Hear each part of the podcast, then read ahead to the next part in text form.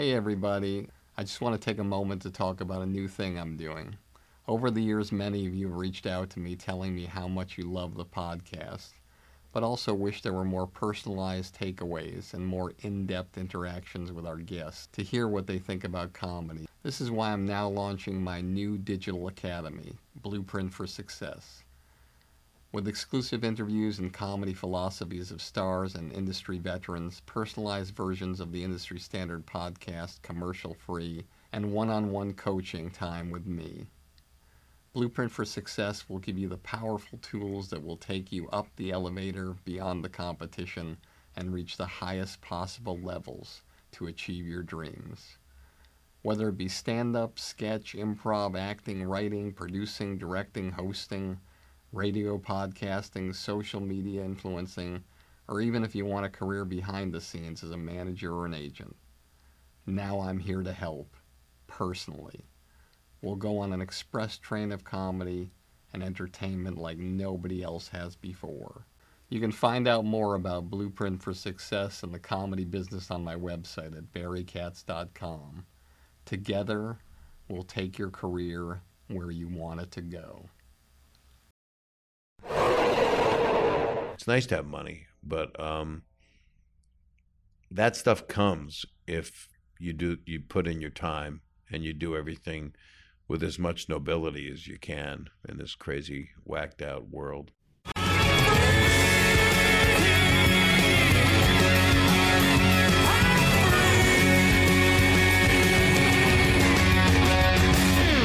Welcome back to another episode of Industry Standard with me, Barry Katz.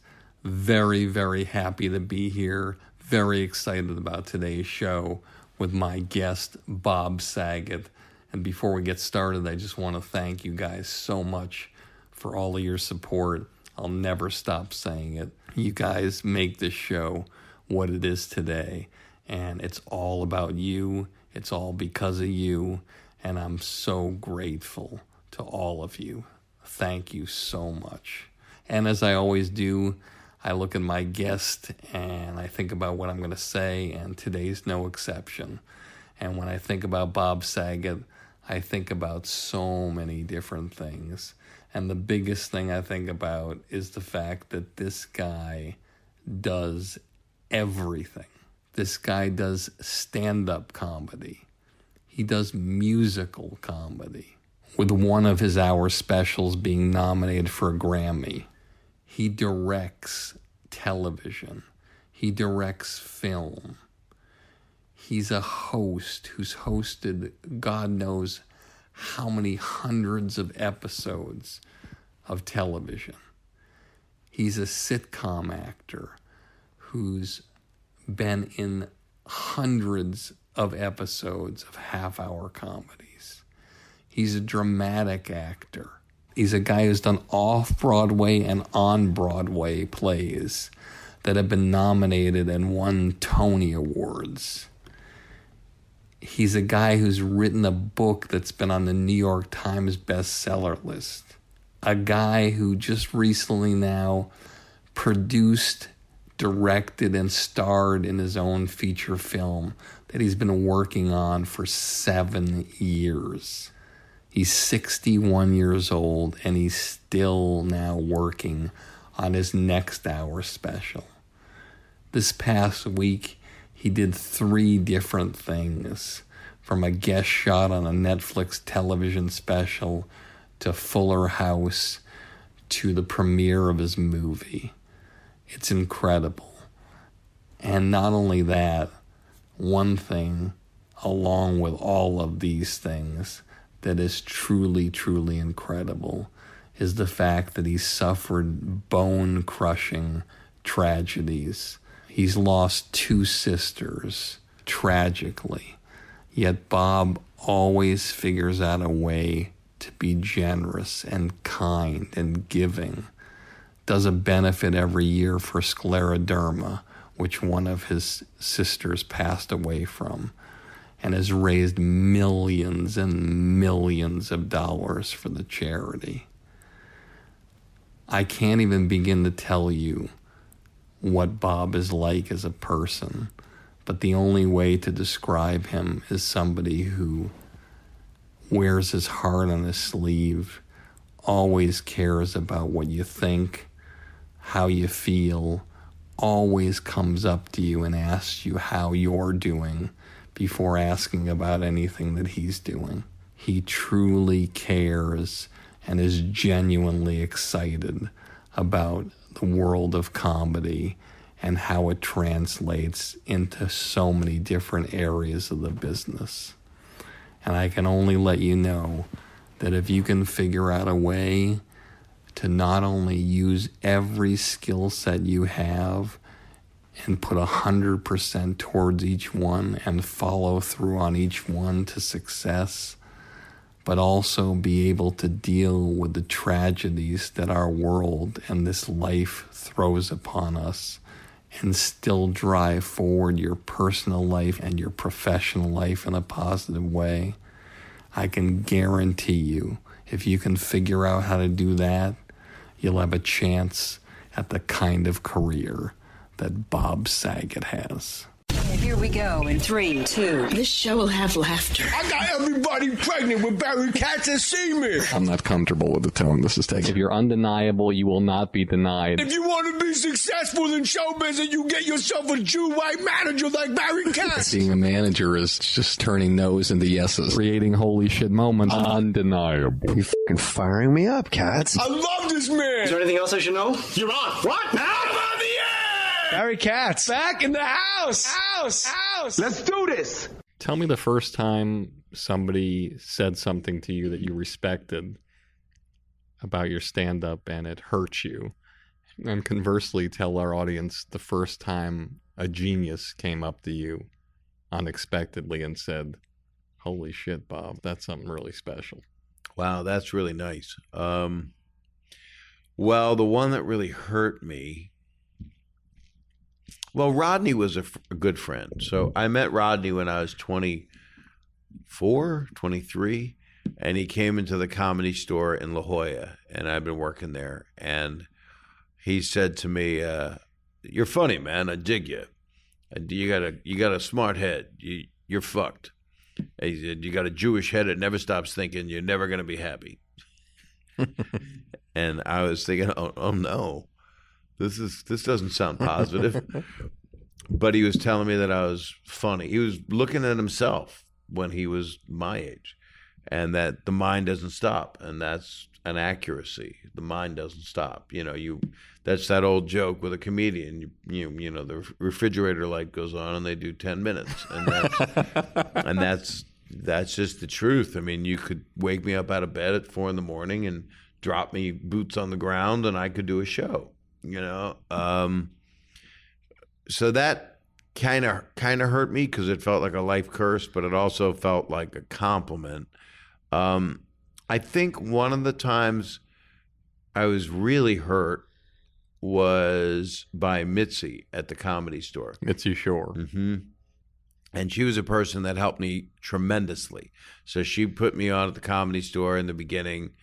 And um, then there was a strike because my friend Steve Lubetkin jumped off the Hyatt and hit the ramp of the comedy store. And uh, I was there that night.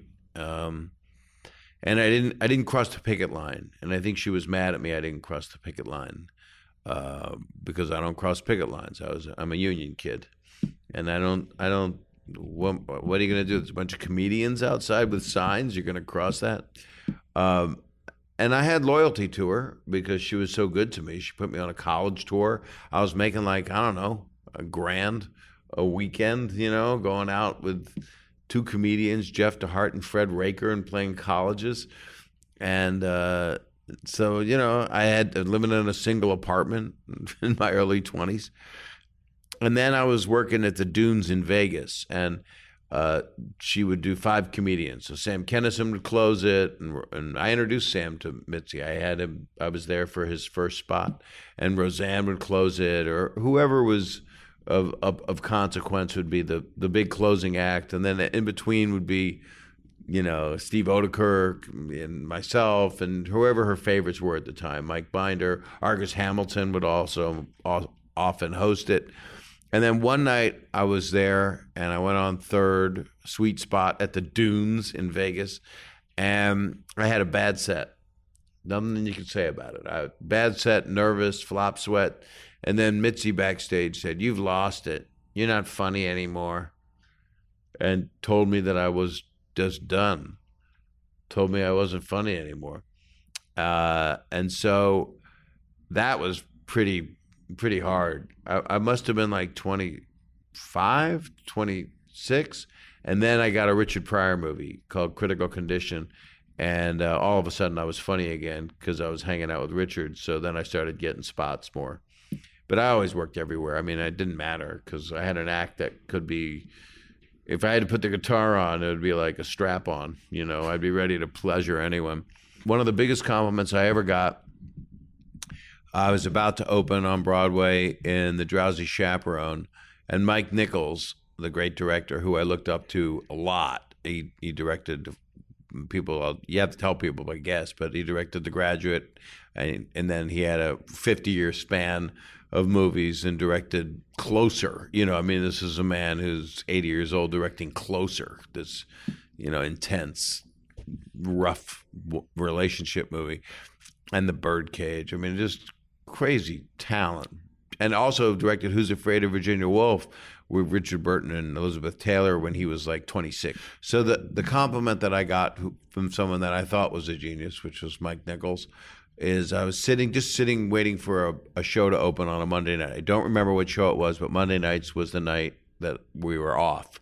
But they would have a special preview for the theater community uh, to come out to an opening. And Mike Nichols just walks up to me and grabs me by the shoulders and says, "You know what a great actor you are, don't you?" I said, "What? what uh, it's so nice to meet you." I'm, I'm, and I'd met him before, but I forgot because I'd known Diane Sawyer because I was on a CBS morning news thing. And he said, "I said I, I don't I I love acting." He said, "You're a great actor. I've seen you act. You're a great actor. You need to know it. You need to start knowing that." I went, yeah, yes, yes, uh, Mr. Nichols. Um, and then I have the great fortune of being friends with Norman Lear. Now, Norman Lear is, you know, the Obi Wan Kenobi uh, for me in my life and a lot of people's lives. Another great interview here as well. I had a great time with him. There's nothing, there is no one as, I mean, he's one of the greatest people I'll ever know in my entire life. And uh, I get to have the privilege of going up and we sing songs every few months. There's cigar night at his house, and we uh, gets musicians and we all play music and just make him laugh, and we all sing and dine. And um, he is a person that called me up when I'd written this book, Dirty Daddy, and he called me and he said, "I, I, uh, I read your book, and I wanted you to know." And this was kind of out of nowhere. I mean, I'd talked to him once before. This was a few years ago. Um, and he, he said, I want you to know that I read your book and it's very good and very funny, but I think uh, your next book shouldn't be funny at all. You should do something completely serious because you're you're a very deep person and you have a lot to say. So you should write a book with no humor. And I said, "So I'm not funny." you know, it went right to the negative. But it, it, it, those kind of things uh, mold a man or, or a woman or can mold a man to become a woman. but but he he uh, he made me want to do more uh, serious work. So take me back to where you grew up, the family dynamic, and who was funny, who wasn't funny, and what was your first influence of getting into this business?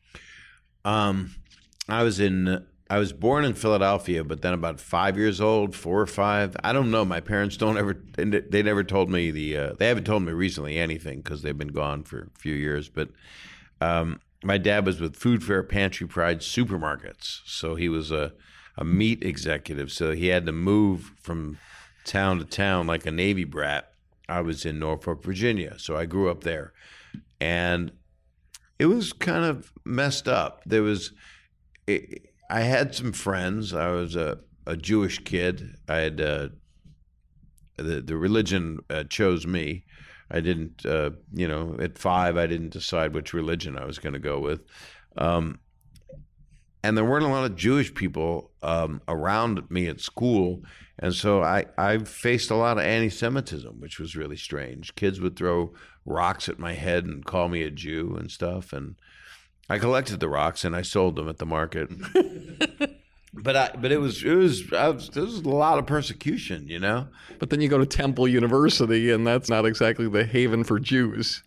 Well, it actually was. I mean, it was it was, it was a huge uh, black population and a huge um, working class white Philly. You know, hey, you want a cheesesteak? And I, I I do a lot for Temple when I can. I, I I love the school. It was wonderful for me, and I think it's and they've really done some remarkable things with the school that have really upgraded the education there as well. So, um, but back to Virginia. I think my dad, again, his brothers were also incredibly funny. So here I am. I'm like, I don't know how old I was, seven, and I'm up. I'm living in Norfolk, Virginia. We go to Philadelphia to visit one of my uncles, and his name was Uncle Manny, and he died of a double heart attack because his wife ate his heart out, basically, and he smoked like six packs of cigarettes a day. So he got me to lie down on the floor and he but it, this is going to sound terrible what i'm going to say that i haven't told this to anybody ever and he would he would say okay lay there don't move like uh, like in the army you know lay there now take your pants off but it wasn't sexual it was like i'm going to put you i'm going to embarrass you in front of everybody but that sounds like abusive doesn't it Yeah, but and i wouldn't do it especially if you don't wear underwear. no, I never wore underwear because just in case my uncle wanted to tap that. but uh, because I was always inviting it. I was a kid that wanted to be the pedophile. I mean, I wanted to be the victim. See, that's not funny. That's terrible. Because, but we know the reason I'm saying that is because it's the worst thing that exists that people could possibly do. He would say, "Take your pants off," and I'd go, "No," but I was like, "Okay, just lay there then." So I would lay there, and for a half hour, I would just lay on the floor and not move, and I thought it was hilarious. I just found it really funny because he was just giving me shit. And his own son didn't find it funny, and his family didn't find it funny. And my dad didn't say, Hey, Manny, leave him alone. They were four brothers, so they acted like bullies. You know, they acted like just military kind of guys. Um, and so I kind of looked up to him, and he never touched me, so that's good. The other uh, influence was my uncle Sammy. He was a singer. He wanted to be a singer, and he died at 37. And he sang. He went out a little bit with Kay Kyser, and um, it was a band leader. Mike Douglas also went out with Kay Kyser, not and toured. Well, not not went out. When I say went out, it's not like Tinder. But uh, but my uncle Sammy died playing tennis at 37 and I idolized him. He he just wanted to sing and entertain people. He was kind of like a uh, Jack Jones. There was a singer Jack Jones which was like kind of like a, a poor man's Tom Jones cuz Jack Jones. I'll be I'll be Jack Jones. But you know there's only one Tom Jones, you know. So it's it's um yeah, there was there was no happy childhood. I mean, my friends would go to camp and I would mow lawns, you know. Um, I didn't even know whose lawns. I would just mow strangers' lawns. I didn't even get paid. I would just go around mowing lawns. Uh, they called me the mower. So, what was your first break in show business? Well, that happened in Philadelphia. There was a club called Grandma Minnie's, and the club owner would and uh, Murray Langston, the unknown comic, was a guy was the first headliner that I'd seen. Did I you was- see him as Murray Langston? I was the unknown comic, and then he would go I mean, eh, with the bag, and then at the end, and now my impression of an asshole, and he took the bag off, and he would make a face, and I recognized him from the Sonny and Cher show because he was one of the company players. He was really good on that show, and we were kind of friendly after that. Years later in L.A., but I was 17 when I saw this, and the owner of the club, you'll love this. He would the cover charge. I was listening to him charging people when they came in. He would charge them more according to more or less depending on how they were dressed. So if they had money, he would be like 30 bucks. If they had no money, it would be like 10 bucks. if they looked like poor kids. He would just make up the cover, which is kind of nice, but kind of assholey. But um, so WMMR was a big radio station in Philly, and they had a radio contest, and I heard it on the radio, and I had just seen this Murray Langston, uh, the unknown comic, and I entered the radio contest, and I did one of the comedy songs that I've been doing, and it was a song called Bondage. I was a 17 year old kid singing a song about bondage. Good, clean fun, it's bondage for everyone. Masochists and sadists unite one and all. Bondage is the rage. Come on, let's have a ball. That was the lyrics. And they were that funny, as quiet as it is right now. and I won the radio contest. I I freaking won it. So I got five hundred dollars and I was on the radio on MMR. They recorded it and played it back. And then that was one of the songs that I would go up to New York and do at Catch a Rising Star. And Belzer was one of my first MCs. Richard Belzer. hmm And he would go like, "There you go, a 17 year old kid singing about bondage. That's just what we need." Someone like you know whatever. Um, I love Richard. I mean, you know, there's comedians that. It's really weird that time has passed and everybody's gotten older because I was this young kid looking up to all these guys, and here I am now watching myself in every other documentary about comedians that are passed away or talking about them in an homage fashion, but usually it's they're deceased, and I'm kind of a go-to interview, but I don't want to do them. I don't want to be in them, but oh my God, he was a friend of mine. I have to be in it. I have no choice. I have to give my side of the story, or I have to say how brilliant he was, or or whatever. So it's. Um, I think I'm in ten documentaries right now about comedians. I hope there's never one about me. Your first stand up break on television. First stand-up break, simple. Make me laugh. Make Me Laugh, for those of you who don't know, was a show that has come around three different times in the last 30 years. and and it was never as good as it was originally. Bobby Van was the host. He had been a singer and a, a really nice guy. And um, I was just watching it. There's a clip of Garry Shandling on it in the uh, the Zen Diaries of Garry Shandling that Judd made. Um, and Gary was on Make Me Laugh. I'd been on Make Me Laugh three separate weeks. Uh, so it was five days of shows. So I did 15 days of Make Me Laugh. I could have shot Benjamin, my movie, in that amount of time.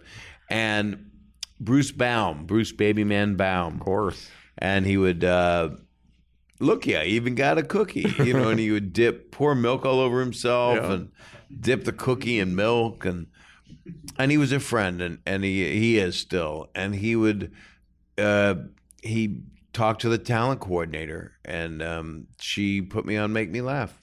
They saw me at the comedy store and they booked me for three weeks on there. And that was the thing that started. I'd go to Cleveland, I'd go to Pittsburgh, I'd go to Detroit, and uh, that show was the reason. I, you know, people loved the young comedians that were coming up.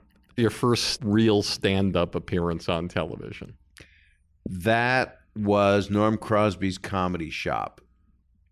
And he would just have everybody on. And so it was one after another. And he was the host and he was wonderful. It was Norm Crosby, legendary, wonderful comedian. Bernie Brillstein's first client. Norm yeah, Bernie Crosby. Brillstein, the greatest manager of all time, was Loved him. also your manager with Brad uh, when they got together. Yep.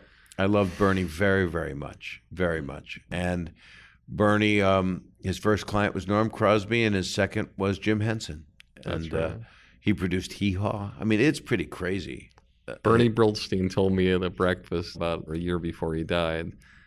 I asked him who he represented that were geniuses. And he said, I've only represented one genius. And I said, Lorne? No. Gilda? No. I said, well, who, who is Belushi? Or no. Jim Henson. Right. It just occurred to me where you first heard don't spend your own money on anything. Bernie always said that. Incredible. Bernie said, "Never spend your own money." And Bernie got divorced like four times. Bernie gambled his money away like four times. He went, "I went broke. I, you know, I got it all back." He inspired me because his first book, he was explaining how he was $3 million in debt to the IRS in this book. And he's still operating his company, and nobody knows. Yeah. Clients don't know he's three million in debt, and he's just still going because he knows that he's going to make it, and it doesn't matter what the adversity is. So, tell me the first thing that happened in your career where you went out, you know, like you walk through a casino or a mall, and it's like, oh my god, I can't get out of this place. People are stopping me left and right. What was the thing that really Not for shoplifting, right? not for shoplifting, the thing that Um, really, really changed your life forever? That's a hard one. I can't remember any specific thing. When when I when I raised in the zeitgeist was when America's Funniest Home Videos was number one and Full House was like number four or number seven at the same time. So I had two shows on TV. All comedians would come up and go, "Give me one of your shows, Saget." You know, Which no one was allowed to have two shows. I don't well, even know how you put did the, it. Nancy Walker did it. You know, there Nancy couple- Walker was an actress. I think it's when those shows. I'll tell you when when it was in the in the biggest scale that meant the most.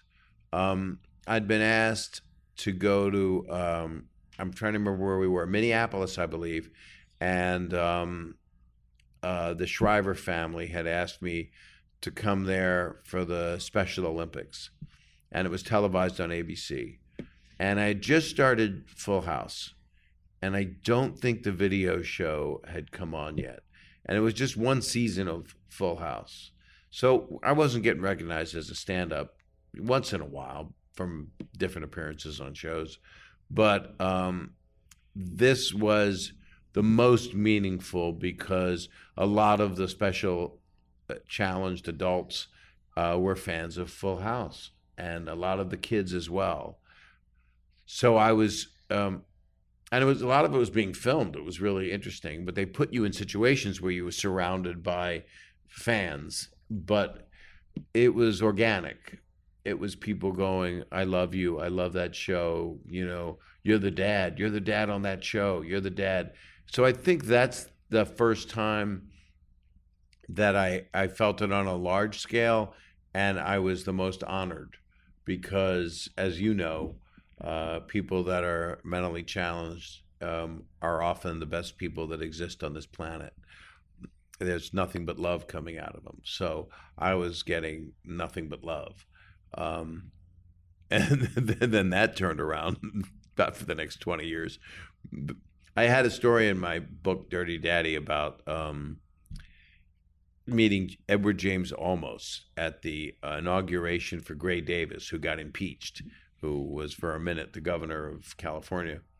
That's what he was, right? Mhm. So um, this is like very interesting. And Edward James Olmos said to me, and if you don't remember, he's from Miami Vice. He's a really good actor. I mean, he's a fascinating man.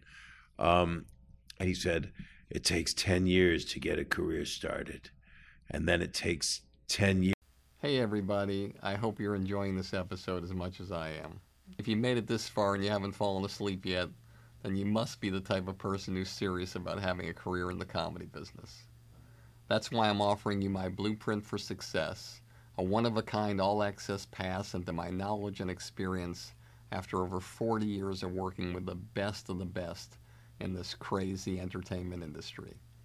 I'll tell you all the stories, all the philosophies, give you all the great special guests, and even give you one on one private consultations to help you expand, enhance, and skyrocket your comedy career.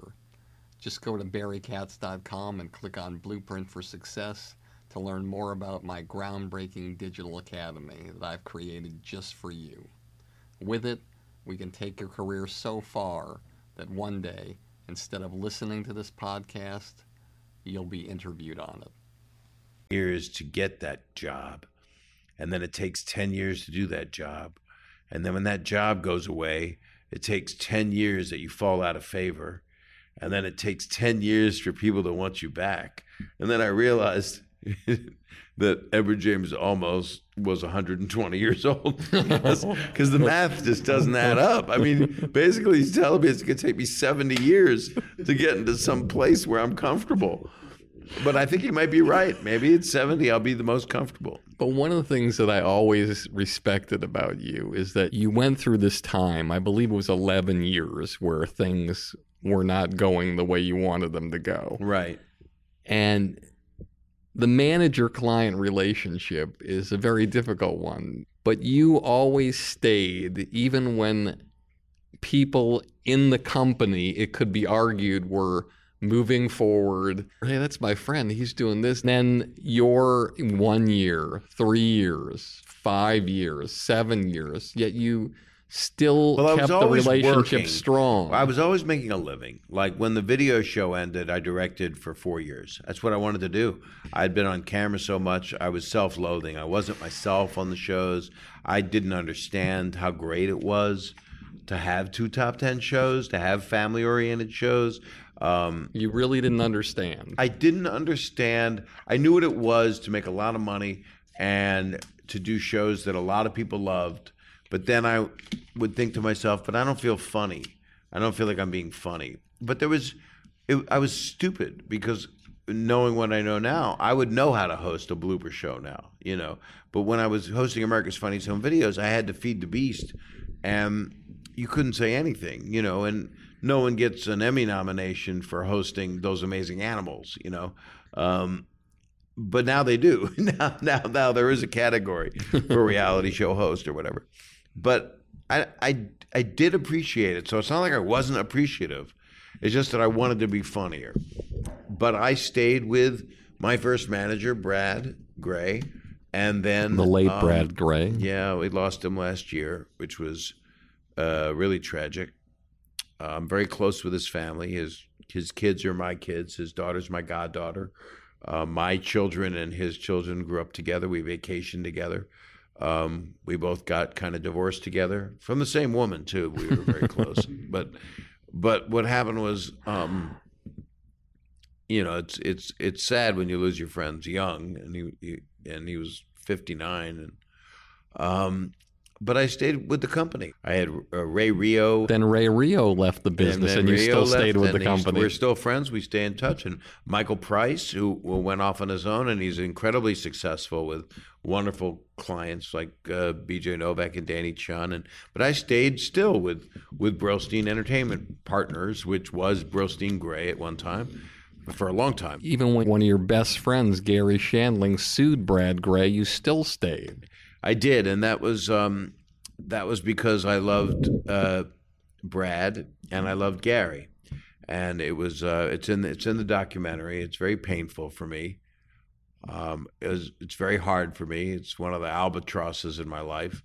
Um, so what's interesting is when Garry sued Brad, um, I was I had just gotten my divorce papers served to me.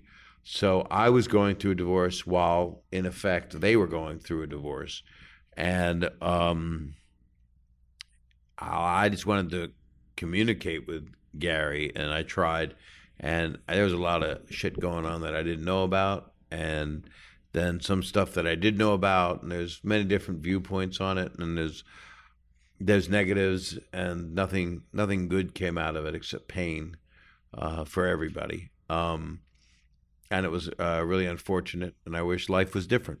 But I stayed friends with Brad until the moment he passed away, um, and and I got to have some reconciliation with Garry as well over the years. I would see Garry.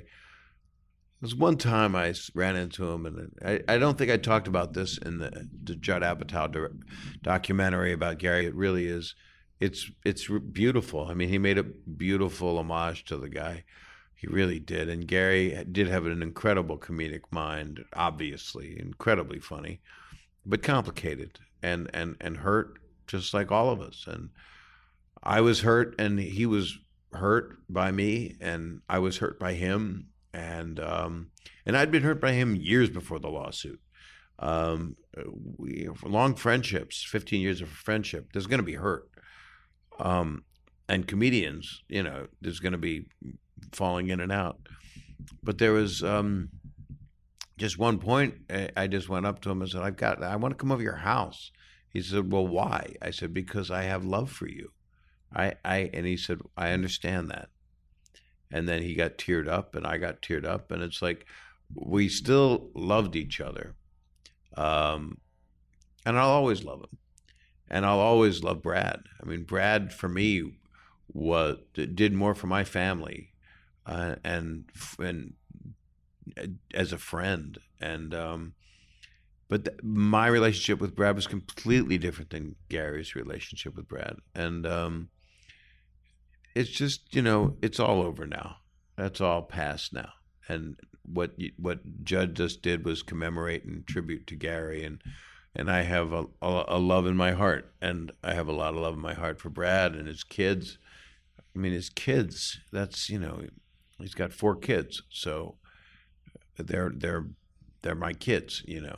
Um, but that's that's showbiz stuff. But it becomes you know public when people ask because I mean, there's an HBO documentary on right now, you know. So it's showbiz. Be, personal people's lives become other people's entertainment. Six degrees of separation. I'm going to mention some names of some people. I just want you to tell me what comes to your mind because you know everybody and you've met everybody. And I'm sure there's a tidbit or a word or a sentence or a little story that might be inspirational along the way. Okay. Greg Giraldo. I loved Greg Giraldo.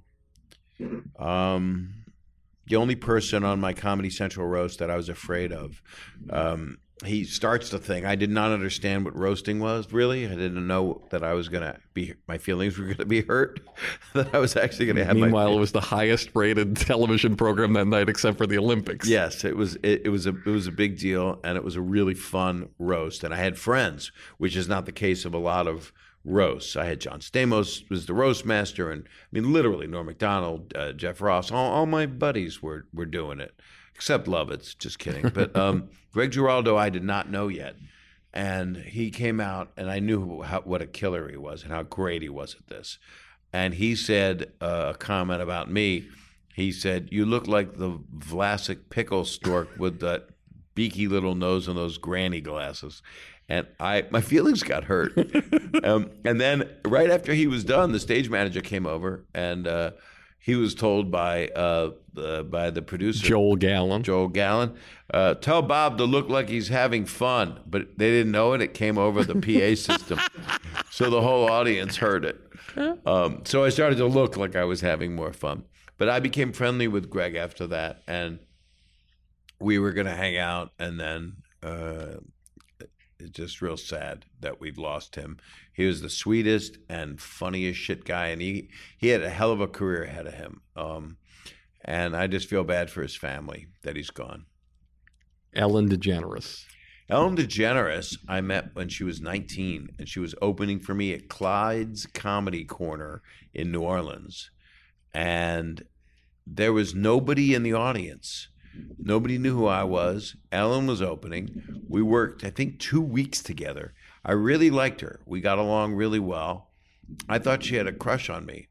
Uh, and then we went to go see the Flying Chippewandas, who were the Neville brothers and she took me to go see them. And then all of a sudden, she had like a girlfriend with her, and I didn't know. I still thought she liked me and just wanted me to meet her girlfriend. So I never really figured any of that out. But I, I, I think I had a crush on her that week. I was very, I was single. My girlfriend at the time had decided to have another boyfriend for a while, and then we got married years later. This story gets more boring. But what happened was in New Orleans, uh, we were in the window because it was like you would always have to look in the window and see if there's anybody playing. So if no one was in the house, no one except waitresses, we had to be on stage. So Ellen would do a 20 minute set, I would do an hour set for nobody, just the club owner. It was uh, it was pretty upsetting. Entourage. Entourage was a fun show to go play on, and Doug Ellin I had known for years. He had seen my stand up. The creator and showrunner. he just knew this diabolical voice of mine and decided to write it as the uh, the devil side of of my being, and um, I didn't think I was like that character, you know, until it was pointed out to me by any woman I ever dated. John Stamos. John Stamos is my brother. Um, he is. Our relationship is very deep, and um, we're truly brothers. Probably as much as brothers bl- related by blood. Um, I had no brother. I had two sisters. He has two sisters.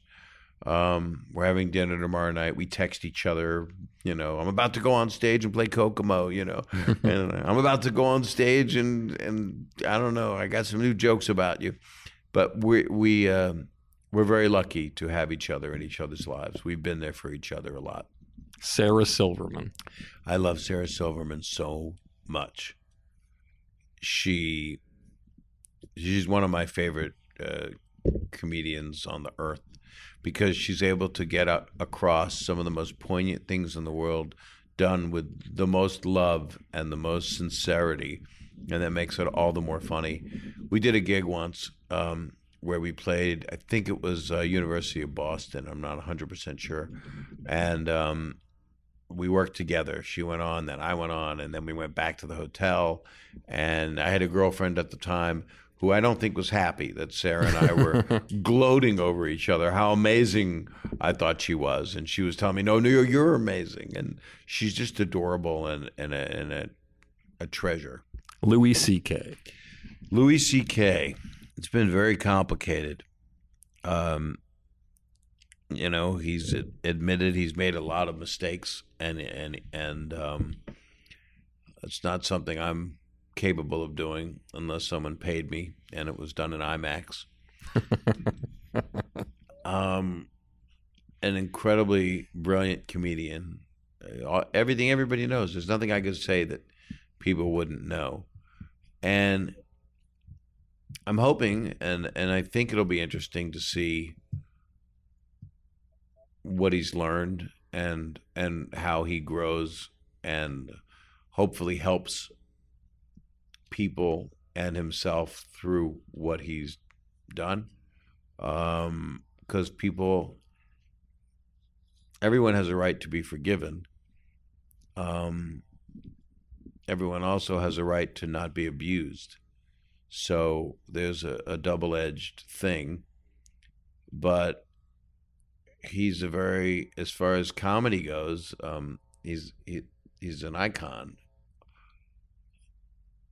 and so um i've always liked him i i i didn't know about this stuff and i always thought he was hilarious and then things happened that changed people's opinions and and we'll see what time will do I, he's he's a he's a smart man uh, obviously. So we'll we'll see what happens. I I do I feel bad for everybody. I feel bad for someone that has uh, made mistakes and been sick enough to make those mistakes, and I feel bad for the people that were abused that that have been um, treated in a bad manner and in a disrespectful and, and upsetting manner um, I also I'd like to see things work out. Richard Pryor. Well, Richard Pryor was one of the biggest influences in my life. So I am very fortunate to have gotten to know him. Um, I was at the comedy store a lot and I was hosting a bunch in the main room and stuff, and I'd bring Richard out. And one night, uh, I got bumped uh, because Ri- Richard's coming in. You can't go on. So Richard went on, and then he sees me backstage. He goes, "Are you going on?" And I went, "No, no. Uh, they're going to bring you up." And then he re- realized right away, realized that I was getting bumped because of him. And he said, "When I'm done, you want to come out and see my Testarossa?" And I didn't know what a Testarossa was. You know, I had a dollar and he and the show's over and he, he he does this crazy bring down the house you know 20 minutes and then he maybe 35. He, he I don't think he did 20 minutes ever. And he and he took me outside. He showed me the car and how the doors open. He says, "You want to get in?" I said, "No, I'm okay." He said, "It's a quarter of a million dollars. I don't know what the fuck it does." and then um, I was fortunate enough to get in a movie. I got cast in a movie called Critical Condition, and uh, I spent three weeks with him. Did he have something to do with you getting cast? No, it was uh, Michael Apted, the director, and a friend of mine, Margie Simkin, the casting director. She's my friend now, but she wasn't then. And she actually cast a movie I made called For Hope that I directed about uh, a character Dana Delany played based on my sister with scleroderma. And so Margie is a big part of my life. And, and, um, or Marjorie, some people call her. But Michael Apted directed Coal Miner's Daughter, and he cast me. And so all of a sudden, I was with Joe Mantegna and Rachel Ticotin and Randall Tex Cobb and Ruben Blades and Blades and a lot of great actors. And uh, in High Point, North Carolina, the furniture capital of the world. So Did Richard know you were cast? I Like, showed like- up and he was like, he was happy. He was happy that it was me. And then we started to go to dinner and have some laughs. And one night I, he didn't, I didn't think he felt good that day. So we, uh, we didn't um, invite him to dinner and he was mad. He was hurt the next day. And then I realized, oh, he, wants, you're his friend. You know, uh, you're friends with Richard Pryor. And then I, oh, Hey everybody, let me remind you one more time about my new blueprint for success. It's a project I've spent months and months working on just to help you jumpstart your comedy career and beat the competition. Whether you want to do stand up, sketch, improv, acting, writing, producing, directing, radio, social media influencing, or even if you want a career behind the scenes as a manager or agent, Blueprint for Success will give you all the tools you need to take your career to the highest levels. With exclusive interviews, my top 50 commercial free episodes from Industry Standard, one on one coaching with me, and unprecedented access into my knowledge and experience from over 40 years in this crazy business. I guarantee you that with Blueprint for Success, you'll become the creator you've always dreamed of becoming. No one's asking me to do this. I want to do it because I want to help you become truly undeniable. So just go to barrykatz.com, click on Blueprint for Success, and start your incredible journey today. I truly can't wait to work with you to help you change the trajectory of your comedy career forever. Always invited him and then he stopped coming anyway. But we were like we would film scenes and we couldn't look at each other. We were laughing so hard.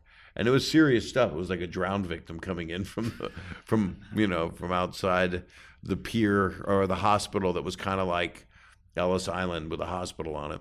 And he was uh he was he was just special. Really really special. I mean it goes without saying but and I and I got to know him, and and I'll always have that treasure. Your proudest moment in show business. One time I was 23, I was playing Carnegie Hall opening for Gino Vannelli. he went, "I just want to stop," and then he did. But um, I guess my proudest moment it, happened recently because it, it it regroups over the years.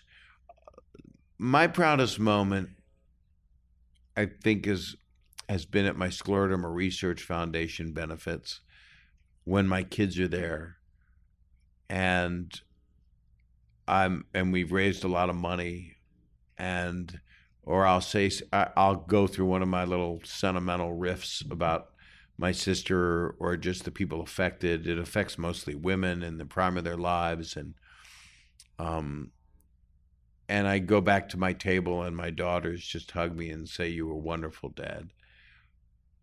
And my youngest daughter um, is 25, and I just sent her a copy of my special, the new one, uh, and and she called me on a Saturday morning and said, Dad, I just have to tell you, I loved your special so much. I'm so proud of you. And, you know, there's nothing more you can ask for in life than having your kid proud of you. And then when you think of the content of the special, it meant that the message of the special outweighed whatever picayune look you want to pick apart with the content. Because the special, I mean, the last thing in the special is I sing a song, We've Got to Be Kind to Each Other. So I was trying to envelop it with love of my audience, of people. And I was on Fallon last week, and he he's he said in your special, he said there's a moment at the end uh, where someone goes, "We need you, Bob." And I said, uh, "Well, if you need me, I'll be there for you." It was, kind of, it was like a comedian who thinks he's Batman doing R-rated dick jokes. But to me, when an audience feels that way, when they give you that kind of affection, when you give them solace, when they know you, when they feel like they know you, but hell, you're talking to them like you're doing one on one. It's like I'm talking to you right now, but you're talking to a couple thousand people or a couple hundred people or whatever it is. But it, you know that that kind of uh, affection from an audience, is as long as it doesn't fall into the creepster dumpster, is all you can ask for as a as a person that puts themselves out there to entertain them. When I used to hear stars like you know Liza Minnelli, oh my fans, I love my fans. I totally, I mean, I saw Bruce Springsteen's one man show on Broadway, and it's life changing because here you are watching a master do what he does, which couldn't be more organic and couldn't be more coming from a place of who he is. And then I can't do any spoiler alerts because maybe he'll put some of it in his show when he tours again with the with the full band. But it's it's amazing the things he unveils. They're in his book, things that he admits. And that's intimacy with a performer that you're their other. You're the audience is their other person. It's their relationship. Yes, he's got his wife. Yes, I have my fiance. He's gonna be my wife. You know, that's your that's your other that's life.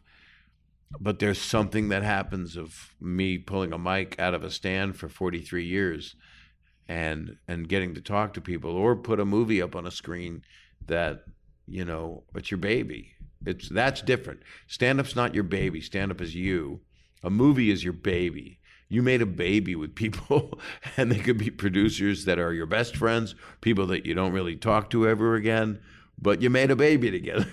And here's this thing that will live because unless the you know unless all uh, databases are wiped out. But um, i'm just proud to do what i do. And I, I feel i do feel like i haven't i'm just starting to get to do what i want on my my own terms. I'm just starting now which took a long time. I think it's like 20 years longer than a lot of guys. Your biggest disappointment in show business and how you used it to fuel yourself to the next level.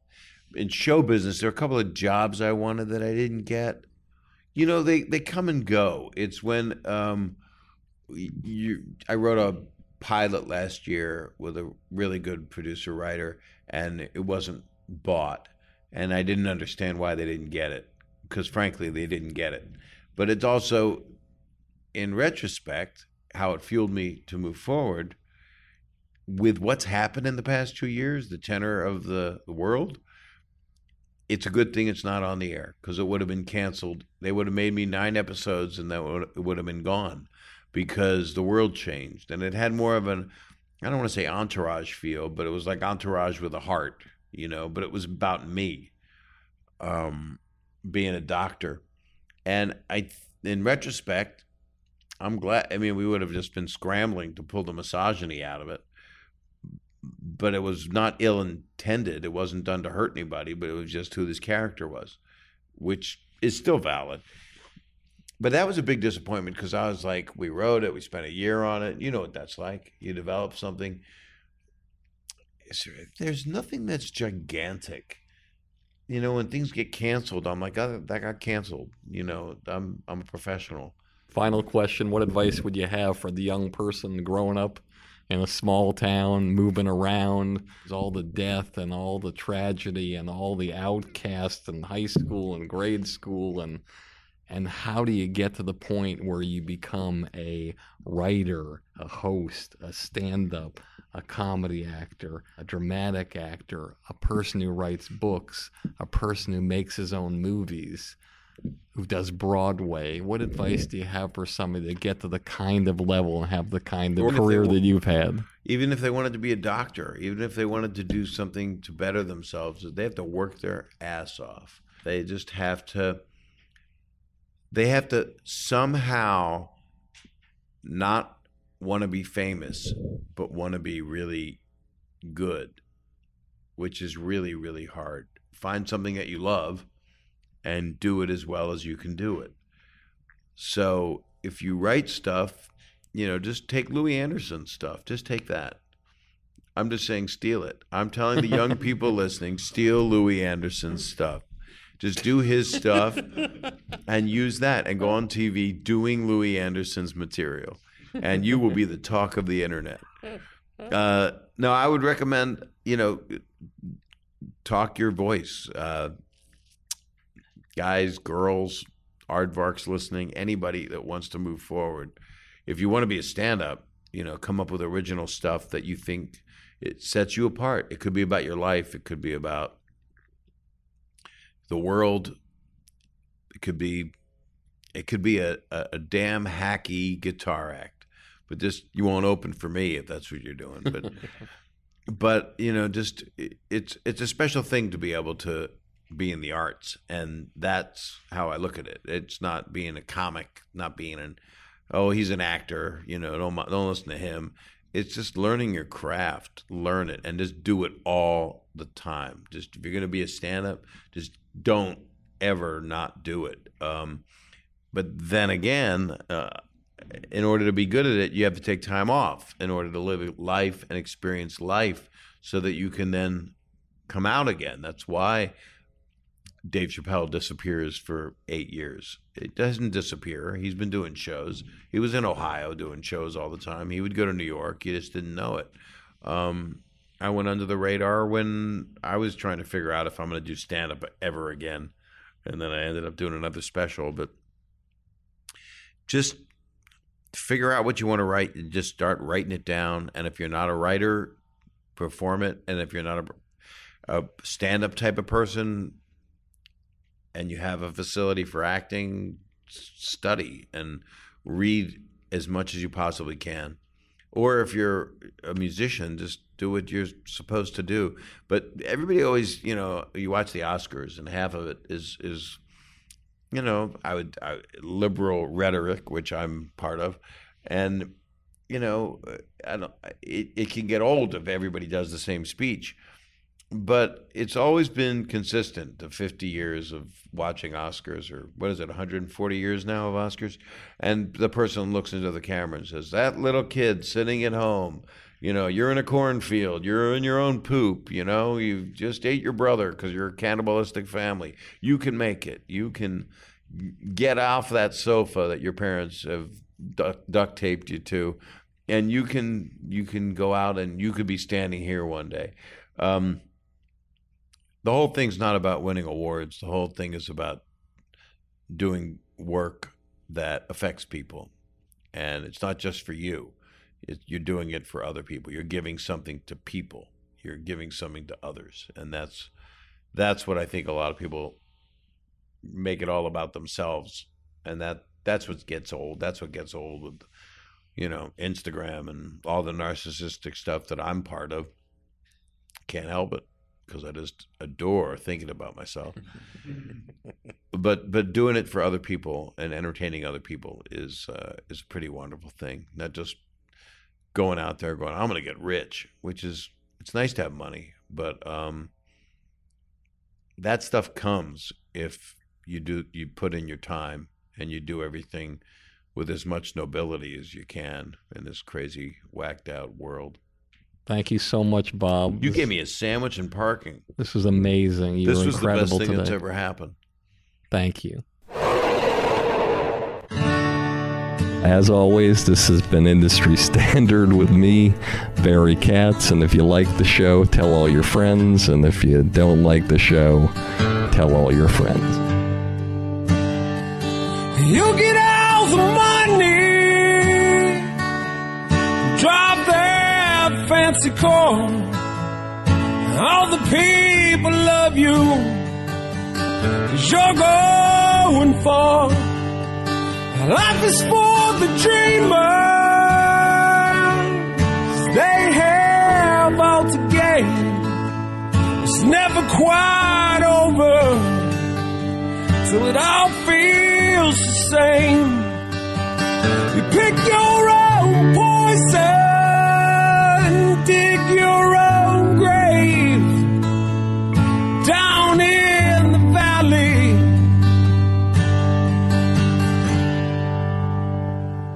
fortunate.